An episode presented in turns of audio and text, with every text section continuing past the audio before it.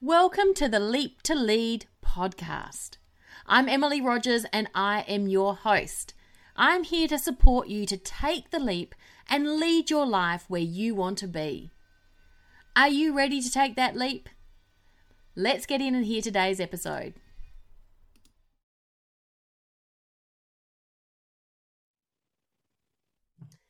Well, welcome to a really, really special discussion today with Helen Ellis of Being a Distant Grandparent. Helen is a New Zealander, and I didn't realize we're actually both here in Auckland until just recently. And we've met and talked. I, I've talked a bit to Helen over email and through different chats we've been in, but I found Helen's experience really interesting. She has a distance family, kids in different countries, not even in the same place but she was she had her own business and she was working and then they all went abroad and then she decided as an anthropologist that she would go and study anthropology social anthropology and as a thesis uh, did some investigation into distance grandparenting which has then led to the publishing of her book. And i find helen's story really interesting because obviously i'm a, I'm a, a daughter and you know I've got my in-laws and my parents who haven't been around us um, a lot in the past um, 12 years so I found it really interesting your experience, Helen. And I know I haven't done the introduction justice, but please welcome. And um, would you like to take a moment to introduce yourself? Oh, thanks, Emily. Great to um, to to be here today it's crazy. We live just, you know, 20 minutes away probably, and we still haven't connected in person thanks to COVID, but one day we will, and that'll be great. anyway, um, so I've had a, an interesting journey. Um, probably good to have a little bit of background. Um, my marriage is my second one, and we just had our what was our 31st anniversary the other day, um, which is pretty good for the second one, I think. But I married somebody that was older. So when we had our wedding. We had a three, a three and a four year old and a 19 and 20 year old. So we were a pretty odd looking bunch. But what happened from that was that I became a step grandparent pretty early in the normal flow of things. So, um, and my stepson had moved to England and so there were the children born over there. And then my stepdaughter had children and the first one was born in scotland. And then way down the track um, my children grew up and they both moved overseas. So the, the long and short of it right now is that three of our four children live across america and the uk and four of our six grandchildren um, live uh, with them as well. So we just have one family here. And I've always been interested in travel. I, I, was in the travel industry for years. I own my own travel business. So it's just kind of me. I love that. And I'm really interested in how people think and why do they do what they do and you know sit me at the arrivals hall at the airport and i'm a happy camper i just sort of figure everybody out and make got their whole world all sorted out I, I think i have people up so uh, and then as my kids were overseas i started following and trying to understand why, how it was for them. I started following podcasts and, you know, reading blogs. And, and when I was going doing my university studies, if I could ever kind of make an assignment around migration in some way, I would. And at that time, my daughter was living in Bangkok and, you know, she had the whole expat situation with the, you know, the, the nanny and the, the housekeeper. And this is all really foreign. So I wanted to understand this world. So then when I was challenged to do my master's when I finished my degree, which I really didn't want to do, but anyway, um, long the short of it, I thought, well, if I was to do it, I would do it on distance grandparenting because I did a little bit of homework and nobody was mm. researching it. It was this, and in New Zealand, the only statistic I've ever found is that 23% of grandparents here have children who live overseas. And for when you are a grandparent in New Zealand, that grand all those grandchildren are in another time zone, mm. which is not the same for all distance grandparents. Some of them can be in sort of helpful time zones. so we had every boundary and barrier thrown at us. So I went and did my master's, and that involved interviewing a bunch of New Zealand grandparents, asking them the question, How is distance grandparenting for you? Mm. And I got all sorts of different answers and different results, wrote my thesis, and then decided that the world needed the book. I thought so, because there was nothing out there. And rather than do my PhD and have it hidden in some archive forever and nobody ever read it, I wanted to do some good. Yeah. I wanted to help distance families understand how it is for the other. Yes. Because if we each understand a little bit more how it is for the other, then empathy is generated, and empathy is a good thing for us all. Yes. So it started with the first book, this one here, being a distance grandparent, which is the how it is of being a distance grandparent. Mm. But I'm I'm writing two more. I don't, which is it would have been easier to do a, a master, a, a PhD. But anyway, so I'm right in the middle now of being a distance son or daughter, mm-hmm. like Emily, like your yourselves probably. And then after that, will be being a distance grandchild. So the whole idea is everybody reads every book, everybody understands how it is for the other. And, you know, we just have that that that depth of understanding that's just really helpful for this whole thing. Yeah. I, I, I have to say I found your book really powerful, certainly very interesting. Um, but I, I actually found it really confronting as well. And mm-hmm. probably a lot of that is A, we're in a pandemic and I can't travel to see my mm-hmm. parents. Mm-hmm. B, dad is so sick and I can't be there with him. But yeah. you know, I found it really confronting. Have you what sort of reaction have you had to your book? Um, well, I think that it's it's interesting because when I planned to do this, COVID wasn't around. Yeah. Quite literally, I pressed the button, the submit button on my phone. in, in March or April 2020 and I already had this whole book project organized. I talked with publishers. I knew the direction I was taking, and then COVID arrived. I'm going, what the heck do I do with COVID now? COVID wasn't supposed to be part of this. So it doesn't matter what we do with distance families right now, it's hard. Yeah. And for you and your situation, when you can't travel and see your mum and dad, and your dad is so unwell, it is confronting. Yeah. But the thing is that nothing's nothing great's achieved in our comfort zone. so probably the timing of your reading it is a little bit tricky. Mm. But I'd have to say that for everybody else who's read the book, and it doesn't matter which generation they are, mm.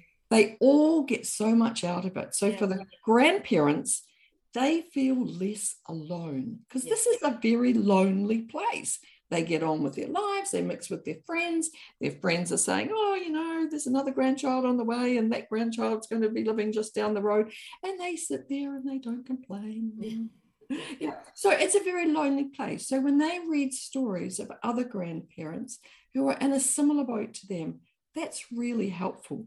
And the other thing that it does for the grandparents is I tell them very nicely and very gently that it's okay to feel sad, but their job is to accept mm. because they brought up you and they said, go for it, take on the world, you know, the world's your oyster. Well, that's exactly what you've done. Yeah. yeah. You know, and yeah, so they they they know that my message is your job is to accept. And I also help them with like their language, how they talk to you. Are they creating guilt that doesn't need to be created? Mm-hmm. Are they you know, always so down, you know, or emotional? Or are they saying, hey, you know, I admire you, I, I'm proud of you, go for it. You know, we're here to support you. And I've had grandparents say to me when they've read that bit, they've go, Helen, I needed to read that. Yeah. I love how you outline the three H's. Is it? Yes, the three H's. Was yeah. it how harmful, uh, helpful, or a human or helpful? Yes. Level one, harmful. Yeah. It's a natural response. You say things like, How dare you take my grandchild to the other side yeah. of the world? That's not helpful. So the next level is the human level. You, they say things like, I miss you so much. I can feel the distance. I just want to be there and give you a hug. That's a very human thing to say. It's perfectly normal. I understand. Just tell your friends that one. That's what I tell the grandparents. Level three is the helpful. This is your decision. I respect your choice.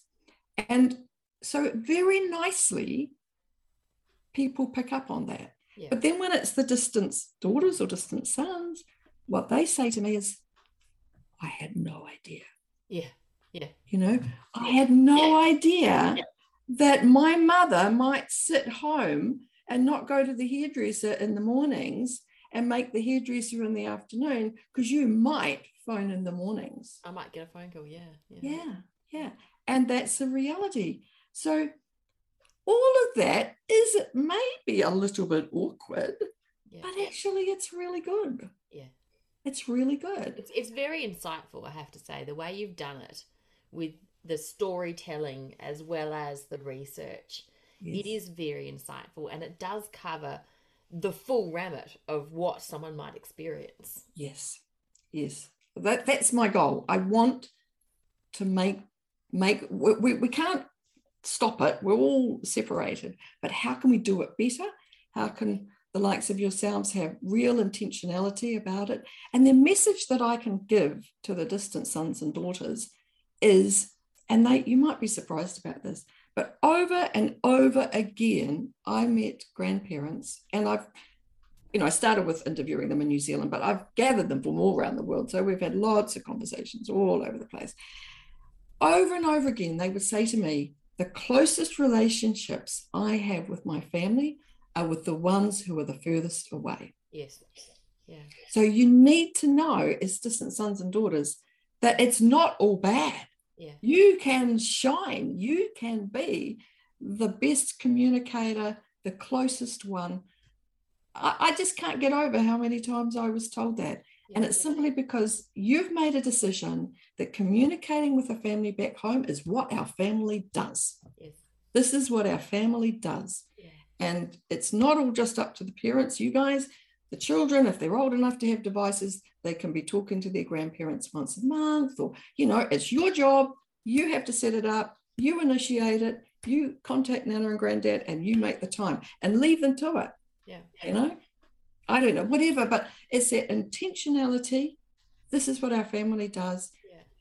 Honestly, it does a good relationship, doesn't it? It it does, and it teaches great examples. You know, I see that with my own mother, uh, who's here, and I can tell you that the, the her grandchildren that make the greatest effort, yeah, yeah, are the furthest away it's interesting moving back to New Zealand. Um, you know, in our experience, I used to take our summer, which is the winter in Australia and New Zealand, and I'd be on the road for eight to nine weeks. I would try and do a month in New Zealand, in Christchurch, and a month with my parents in South Australia.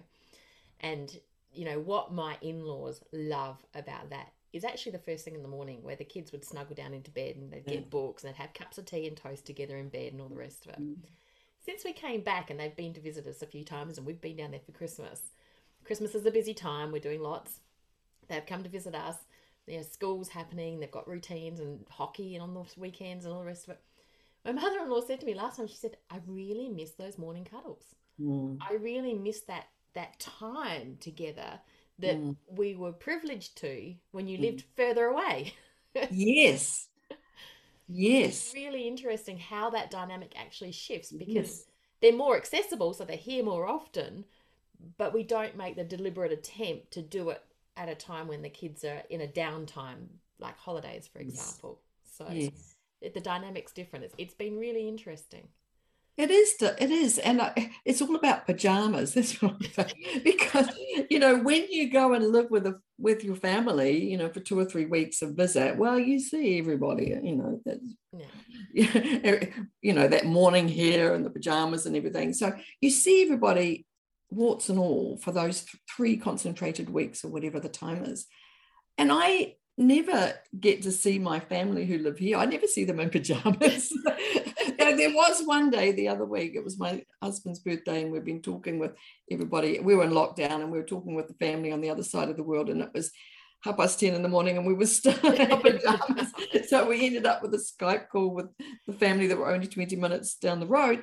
And I said, oh boy, you know, we don't look good at the moment. But um, but it is, it, it's that's right. You know, it's special time. And those children, the little ones remember it. And I would always, every time I would go to visit the little ones, or most definitely every time I came back, I would always make a little photograph album, one of those ones you can do online, just a picture book, you know, each page has got a big one photo on it. Those photograph albums have done so much good Mm. They're fantastic. And I will go and visit and I find them in the toy box and they're still there. They haven't fallen to bits. I'm so grateful. and that keeps the memories alive. And I remember visiting, you know, the last time I saw my grandkids and was well, all of them is three, nearly three years. Yeah. But the the last time one of them was here, the little ones, he was only 15 months. But I remember having conversation when he was about four, and he said, I remember your house, Nana, you know, it's what he calls me. And he described one or two things. Yeah. And sure enough, he was right. And I think it's really the photos of those yes. little books that's yes. kept it alive. Mm. Yeah, it's interesting, isn't it? Because I do the, I do the same thing, make photo books of every every experience. Yes, it's it is really important because ki- kids are so visual as well, which I can't imagine having to do this. I mean, when we first went to Hong Kong, Skype was already in service. Like mm-hmm. we had Skype.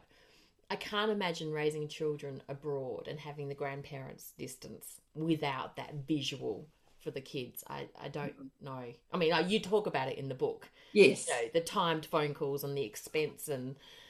Oh, yes. Yes. And then I've also learned um, with that phone, that family that they're not really into Skype very much. So even these days, oh, really? we don't have Skype or Zoom calls with our 19 and 22 year old grandchildren in the UK because they're just not into it.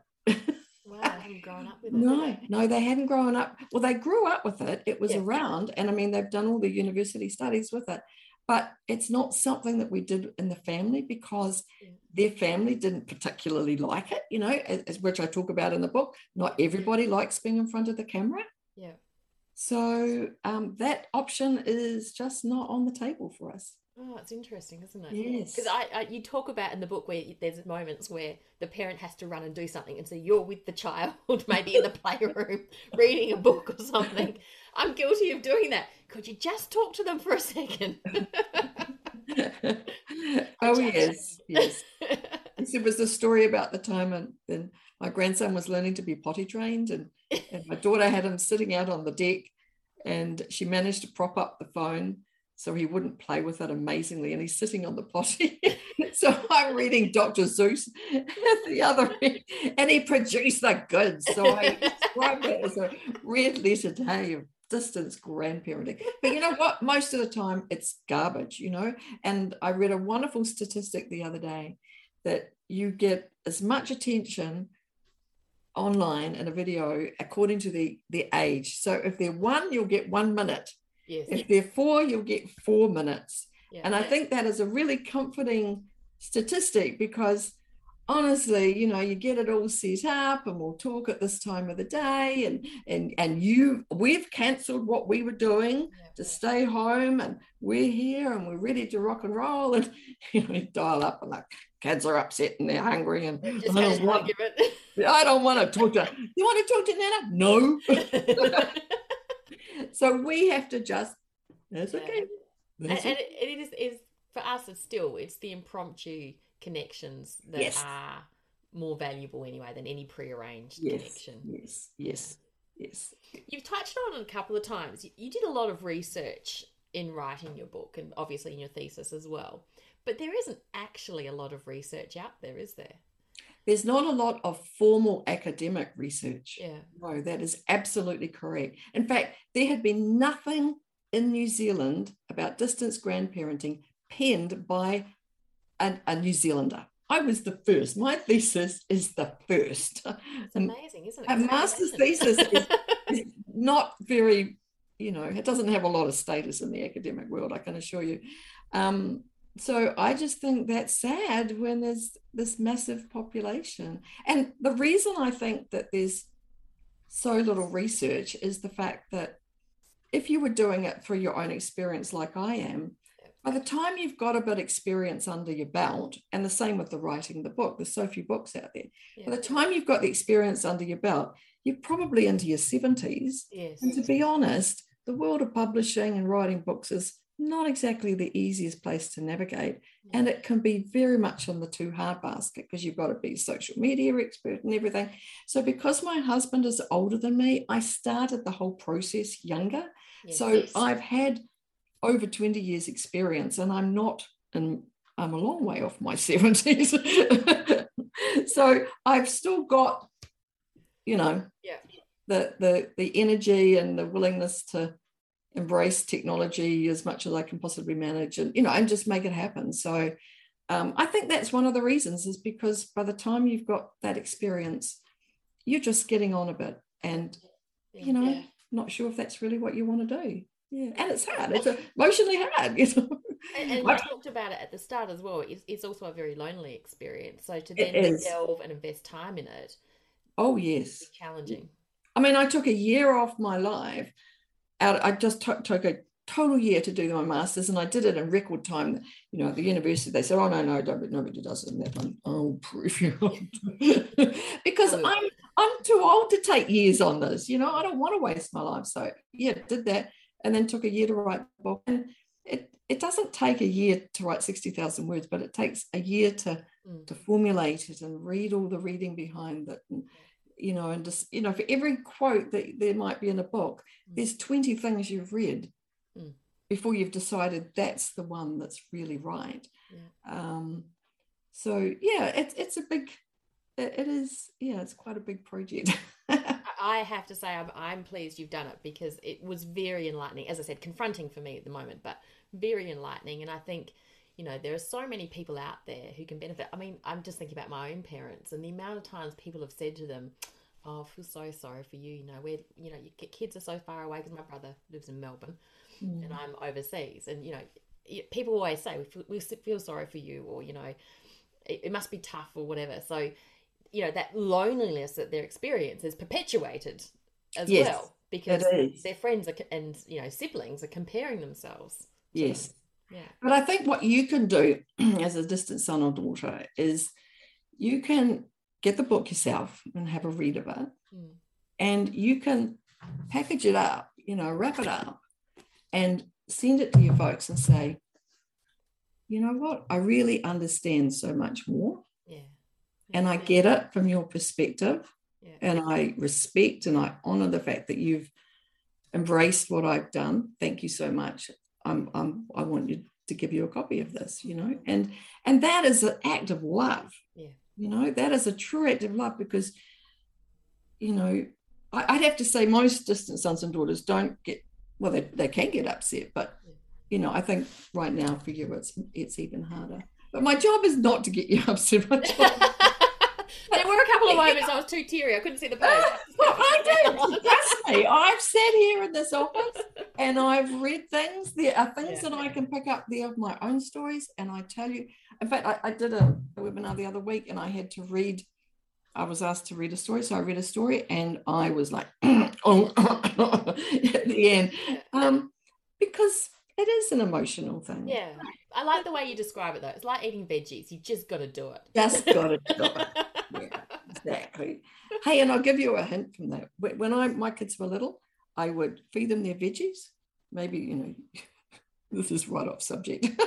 then, then they didn't finish them, so I would put the leftover veggies in a pudding plate, a dessert plate that had sort of frilly things on the side. Sprinkle some some um, long life custard and some chocolate hail and serve it to them again. And I, I would get a good two or three weeks out of that until they got Before they on. Parenting 101. oh, I love that. That's fantastic. so, in all the work research you've done, in all the work you've done, there's so much valuable. I mean, it just the way you've broken it down into, you know, the emotions, the the rituals, the travel, the you know, you've got so many different aspects in your book. If you had to talk to uh, someone who's about to become a distant grandparent for the first time, what what would you want them to take away as being okay? My top three or five things you need to know.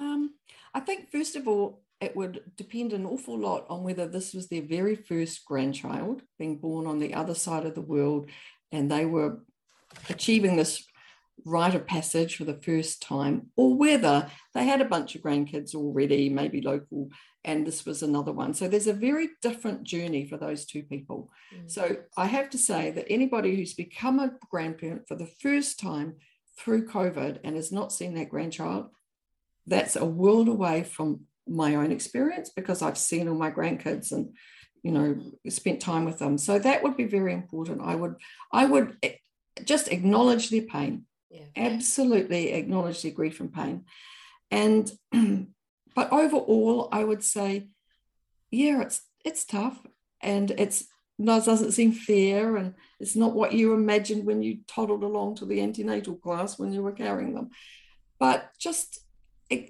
just try and eh, eh, inspire them that there's a whole new journey for your family here as well. There's this mm-hmm. whole new dynamic. There's a whole new cultures or languages. And you know covid will improve. We will get out. We will be able to fly. And there is this whole new dynamic that is coming into your family. And be pleased that your children have done this. And be flexible. Don't you know be prepared to rearrange your little bit of your life and um, you know be aware of the time zones. You become very structured in your days about how you do things so that you are potentially available for those random calls. And then fill the gap. What else are you going to do? I don't know if i if my own daughter who's you know children are the youngest if she had lived in new zealand whether i would have done my master's, written these books. I suspect I would have had two car seats in the back of my car and I'd have had a lot of, Mum, Mum, can you help here? Can you help there? So my life could have been totally different. And I'd have to say, I, I really enjoy that freedom that I have. We never have to worry about what we're doing on a Saturday night. Every Saturday night's ours. Rock and roll. it didn't use. I mean, the grandkids here are, are, are, also 19 and 22, so they don't need babysitting. So trust me, I've done lots of babysitting years and years ago when I had te- when I had teenagers. So I've changed heaps of nappies and done the whole nana thing here as well. Um, but I I would try and tell them, you know, about the positive things that there are, and that it is our role, you know, just to get on and let them get on and enjoy themselves. You know, that would be my advice. Yes. Yeah because I mean, it doesn't matter how well you plan your overseas. I mean, as someone who's moved overseas and moved a lot, living abroad, you plan lots of things, but stuff still happens. There's always going to be moments of crisis. There's always going to be moments of change, and I think the one thing I really value with my in-laws and my parents is actually their ability to flex and change with us mm. as well. And I don't know that that is always normal, but you know, we've had some pretty incredible experiences. Yes. I think I think you're right. Stuff happens, and when it happens overseas, it's so much harder. Mm. And not all parents and grandparents are of that ilk, you know, that they can just, mm. you know, go with the flow. I've had, you know, twice I've said, that's it, I've got to get on a plane. and, and it was during when I was doing my degree, and I've sat an exam overseas, I've done tests overseas, I've had to always be super organized with my assignments and have everything ahead of time because I knew stuff was happening over the other side of the world. And I thought, I don't know what where I'm going and what I'm doing, but that mm. assignment that isn't due for six weeks, I'm working on it now. Yeah. You know, so nothing was, I didn't leave things to the last minute. I was always sort of planning and keeping my options open. And um, so either you are somebody, and, and it's about the resources, you know. Mm-hmm. I I was not working full time. My husband was was still working and still is. And he, even though he's older than me, and so we were able to, you know, keep putting food on the table. And so we had the resources, and he was supportive. So you know, that's just the luck of the mm. draw exactly as to how that all pans out. But I know that when I have done a, you know, a couple of rescue type trips, um, it, it was the best thing that I could have done. And and many, I I know many grandparents and parents who have done this, yeah. and with you know babies arrive or. Yeah all those sorts of things and and it's tricky it's tricky oh, for us you know Christchurch earthquake. We actually were all in Christchurch because we'd christened Jessica and her two cousins on that Sunday. And obviously, the earthquake was on the Tuesday at lunchtime. So we were all there. My parents, Scott's parents, all the aunts and uncles, family, friends, everyone was in Christchurch. And my parents got out quite quickly the next day. um, obviously this family that lived there that were um, anyway we shuttled around we ended up in a house out at rangiora at, at an aunt and uncle's which was amazing but we were actually living in mumbai and we as we flew down were supposed to move from mumbai to pune so i had semi packed i'd done a big shop i was ready for the move and um, then we got notice after the earthquake that the owners had changed their mind they weren't going to open the hotel and um, Scott was made redundant. So he decided he was going to stay and help his parents retrieve. I was going to go back and pack up the apartment in Mumbai, and Jessica was 10 months old. And I'm like, how the hell am I going to do this? so I had to get to get out of Christchurch. I had to go to via Brisbane, and then Brisbane, Singapore, and up to Mumbai. And my mum said, "Well, I'll meet you in Brisbane, and I'll take Jessica." I'm like, okay, that works. Yep, we'll do that. So my mum's cousin's daughter, bless her, I barely know her, but bless her, she met me in Brisbane International, took me down to Brisbane Domestic. I handed Jessica and the nappy bag over to my mum. she drove me back to International, and mum was on her own flying back to Adelaide to dad to have my 10 month old daughter who at that stage was still breastfeeding. So they weaned her, they did everything for her. And it was about a week before I was able to get back again. But, you know, when you think about stuff happening, you know, life is crazy. But mum and dad still look back and they go, how did we do that? Like, how did we physically make that happen? Wow. Like, Yeah. you, you just, you do, you pull on your boots, you, Yep. you're organized enough that you can just grab your bag and you can go and you can do it. Yeah. Yeah. And I think that flexibility, adaptability, sometimes in hindsight, sheer craziness is what does make it work. But yes. It, it's not everybody's able to. And, and, and that's what I really took from your book. You know, not all daughters are what do you call them gate openers, openers or gatekeepers. Yeah. Not everyone is able to bring the extended family in, but likewise, not all extended family is able to be a part of it. Yes, I think the gate opener and gatekeeper thing is more about just leaving the gate open. They might not be like super love their in-laws or you know cherish every moment with them, but don't close the gate. Yeah. You Yeah. know, so there when when you've got a gatekeeper daughter-in-law, Yeah. life is not fabulous. Yeah. Yeah, yeah. And you know, all you want is for your son to Man up. I'm still tossing around with the, the title I want to use and the, to describe that. Yeah. That Rick talks about something round Yeah, is the yeah, yeah. right thing to use in my book. Grow some and use them. Yes, exactly. that's that's the that's the topic at the moment. But you know, um, I will have some sample readers tell me whether I can use that topic or not. But you know, without a doubt, yeah. Men those men those sons have known their mother for you know 30 40 years and Yeah. they know her quirks and they know how they can you know the way she is and he, you know they're the piggy in the middle and they need to man up Mm. and yes I have found, having had that experience in our family, the crisis moment does shift it. Mm. And crisis in the family does finally give them that Yes. strength to. good but it took a long time and they could have fixed it six months ago Oh, years ago. Yeah. i get it i totally utterly Yeah. get it Yeah. Yeah. and these are dynamics that you know are living out all the time and Yeah, and yeah. as a result you know that daughter-in-law says i'm not giving access to the grandchildren and the grandparents are upset and estrangement happens and there are some wonderful resources about it there's some terrific Yeah. books written about it. it it is actually solvable if you want it to be Mm. Yeah. I, like how you touch on it at the end, though. You know, sometimes, you know, when you do have a disagreement or something does go wrong, it's going to be hard to solve it over digital FaceTime. But, It's yeah. very hard to solve it in the two weeks you might see each other. Yeah. Um, you're going to have to be really resourceful. Yeah. Yeah. and it may never really resolve itself in the way you'd love it to but you come to another place Mm. you know that you can still keep communication up and you still do it somehow or other and it works. But um, that serious estrangement is is very hard by distance. Yeah. Don't ever get there. Just mm. don't ever get there. No. Just be intentional. Be intentional about what you're doing. Yeah.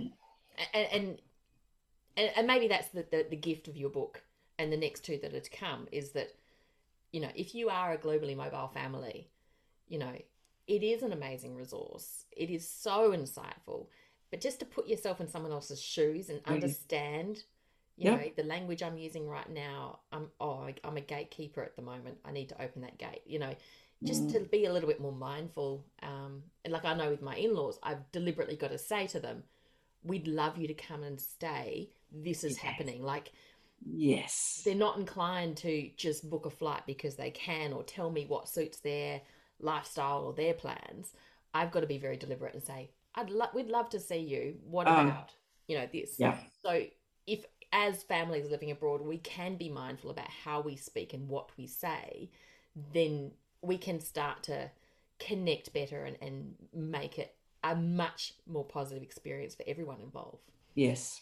Oh, I, honestly, as the daughter in law, there is so much you can do to be the most fabulous daughter in law because your in-laws are always well most times very hesitant mm. you know they they they will not put themselves forward in the same way that they might with their own daughter who may lived overseas. Mm. so things that you can say are things like you are 100% welcome in our home. Mm. we want you to come. We want you to be here. I mean when i say that i'm thinking of a particular mm. friend of mine who's who I know her daughter who lives in her daughter-in-law, sorry, who lives in America, and I'm welling up because I know what it means to the parents back here to be told that by your daughter-in-law who took their son away at the end of the day. And the other wonderful line that always makes me well up, and it's not kind of as applicable now, but I have distance grandparents, um, friends in another town in New Zealand and their son is in Germany. And both their son and their daughter-in-law in Germany have always say to the folks back here, there's always money for an airfare. Mm. And what that means is mm. if we need to come home, we will find the money and we will find the time and we will make it happen. And that is such a powerful thing to say. Yeah. Not very easy at the moment. That was pre COVID. Mm. But it's a really powerful thing to say. And when you are potentially going into your old age with no one handy to take you for an appointment, like I'm doing for my mother in a couple of hours' time, you become very aware that it's all up to you. And mm-hmm. you have to get yourself to the doctor, and you have to pay for somebody to come and take you, or you have to come and pay for someone to clean your house, or all the little things, you know, that that if you were handy. So um, those are powerful statements. They'll never be forgotten. They'll treasure them forever. yeah, yeah. I just, I don't think I, I, I probably don't realize as a daughter-in-law the incredible power you have mm. to be so amazing. Yeah. Yeah, and break the mold. Yeah. yeah. yeah. And, and it does come down to that, doesn't it? Just just choose, just in this moment, just choose your words and yeah. how you want to say it. Yeah. And learn, you know, make a decision that you're going to build on this relationship. They might be people that are of another culture or they're just not your kind of people um, for whatever reason, but just do your best, you know? Mm. Yeah. Yeah. I had the other extreme with the earthquake, then coming back and we all lived together because we're in a two and a half bedroom, one bathroom mm. house for a year. But as a, we, we always talk about silver linings, yes, the earthquake was devastating, but actually, I had no relationship with my in laws prior to that experience. And so, as a result, we do have a great relationship and we to, to build on that. And, um, you know, but yeah, it is being mindful, it is being aware and being conscious of of how you're interacting with people as well yeah and not just all about you you know yeah, yeah. it's about spreading the love and um, and you know, rather than saying I need to put barriers or boundaries up, hang on, you know, this is there some other way? Yeah. yeah. yeah. yeah. No, it's interesting. And that's certainly, I mean, you've touched on it a few times, but COVID is going to change yes so much. I mean, you t- talked about the end, you know, so many families are thinking about coming home because yes. it's become so hard. Um, yeah. It, I don't know how easy it will be for people to move. I mean, in New Zealand right now, you can't get in or out. Um, so you couldn't. But, you know, it, it is going to change a lot. So it will be really interesting when you do your next two books, how that impacts as well. It, it's right, and it's changing daily. Mm. Um, you know, I have a chapter, um, you know, that I'm dedicating at the end of the son and daughter book about, you know, the COVID effect. I haven't even started it because the story's being still told. You know? Um, and it depends on which country you come from. But you know, because we're all changing and moving with vaccination programs at different paces. You know, my friend in Denmark is, you know, has got this whole life of freedom, but she can't bring her mother from Wellington to visit because it's too too tricky. So I think there's there's two things that are for sure are, are going to happen is people are going to return home and they have returned home, but they may not necessarily be ready to return home. So, and that's very hard for the family at home to really get because they mm-hmm. think they live in paradise, whatever it is, whether it's America, or England, or New Zealand, or Australia. They think they live in the best place. So, wouldn't you naturally be excited to come back home? But no, the mm-hmm. job's half done, or you've changed as you know, mm-hmm. you all change as with your experiences. So that's hard. And of course, the children have been brought up somewhere else. So their culture that they've now been thrown into is not although they might be New Zealanders or Australians or whatever, it's not really home. So there's a whole lot of stuff there. And the other thing is that there will be distance parents and grandparents who've lost their mojo. Yeah. This has really affected them. Yeah. They're very hesitant to get in a plane when we eventually open. I mean, or or they're, they're worrying about their travel insurance or they're worrying about what will happen and when they get there. And so the, the, the direction of the traffic may take a bit of a turn, that there's more of the middle generation visiting the parents and grandparents than maybe the parents and grandparents visiting them. Yeah.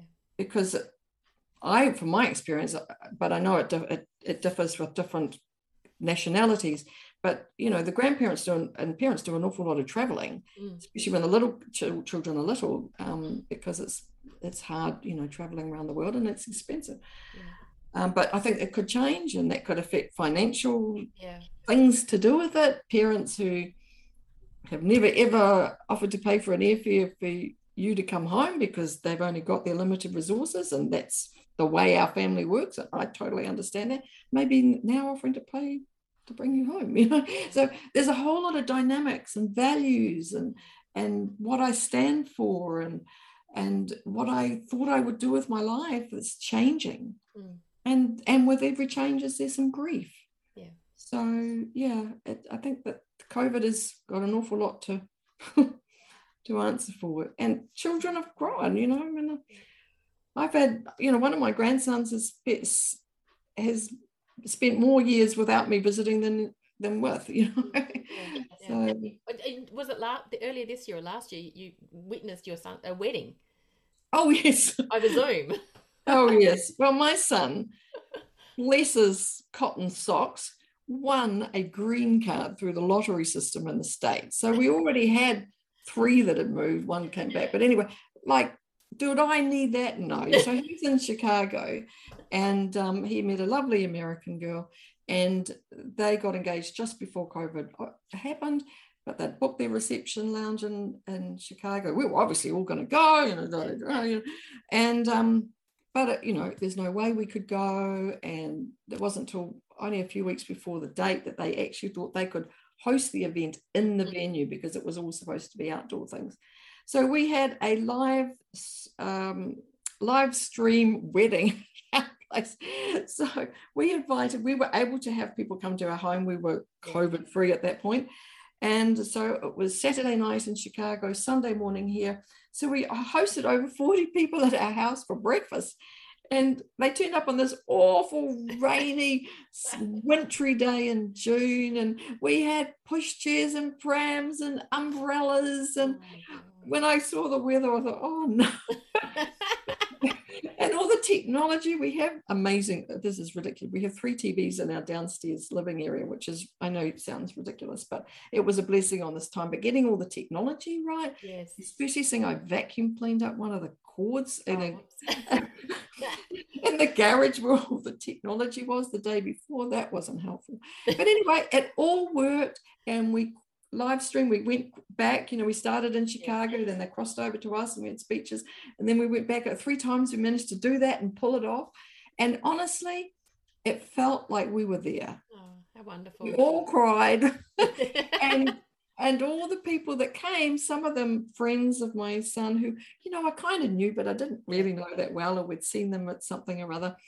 They were just overjoyed. They said it was so lovely to come and so lovely to be part of it because they wouldn't have flown to Chicago. So that was a bonus. Yeah. All these people got to experience it. And then we had it on Zoom as well. So there were people out of town and yeah. all around the world, literally, who were able to watch it. People who would never have taken the time. yeah. they're sitting in London or you know, Germany or wherever, you know, got up in the middle of the night. And so it was it was amazing. I wouldn't hesitate. And I think that's a trend. We'll have mm-hmm. live stream weddings. That'll be the norm from now, just as we've had live stream funerals. So this will be a new thing. As you book your photographer, you'll book the live stream. Yes. A cameraman, they'll come with all the technology. Don't try and do it yourself. and uh, and it will be a whole new dynamic, and more people will celebrate those rites of passage than they would have otherwise. Yeah. So that'll be a plus. It will. That'll be a good thing. It, it will keep evolving, won't it? It's going to be. It will. Interesting time for all of us. so Helen Ellis, distancefamilies.com. You've got two more books coming. Do you have time frames? Dare I ask? Oh yes. No, I've got to get the job. I'm a job done girl. You know? so um, the Distant Sons and Daughters is 60,000 very messy words in a Word document in my computer at the moment but to take that to a book, it will be next year. So, you know, I'm hoping kind of, you know, sometime early next year, it will, you know. Great. Yep, it's a long, long process. And then the next one I want to do in a similar thing. So it'll be like 2023. It takes that time. Yeah. It's, you know, with everything else. So for sure, it's it's going to happen. In the meantime, all generations should read Being a Distance Grandparent and get the insights. Yeah.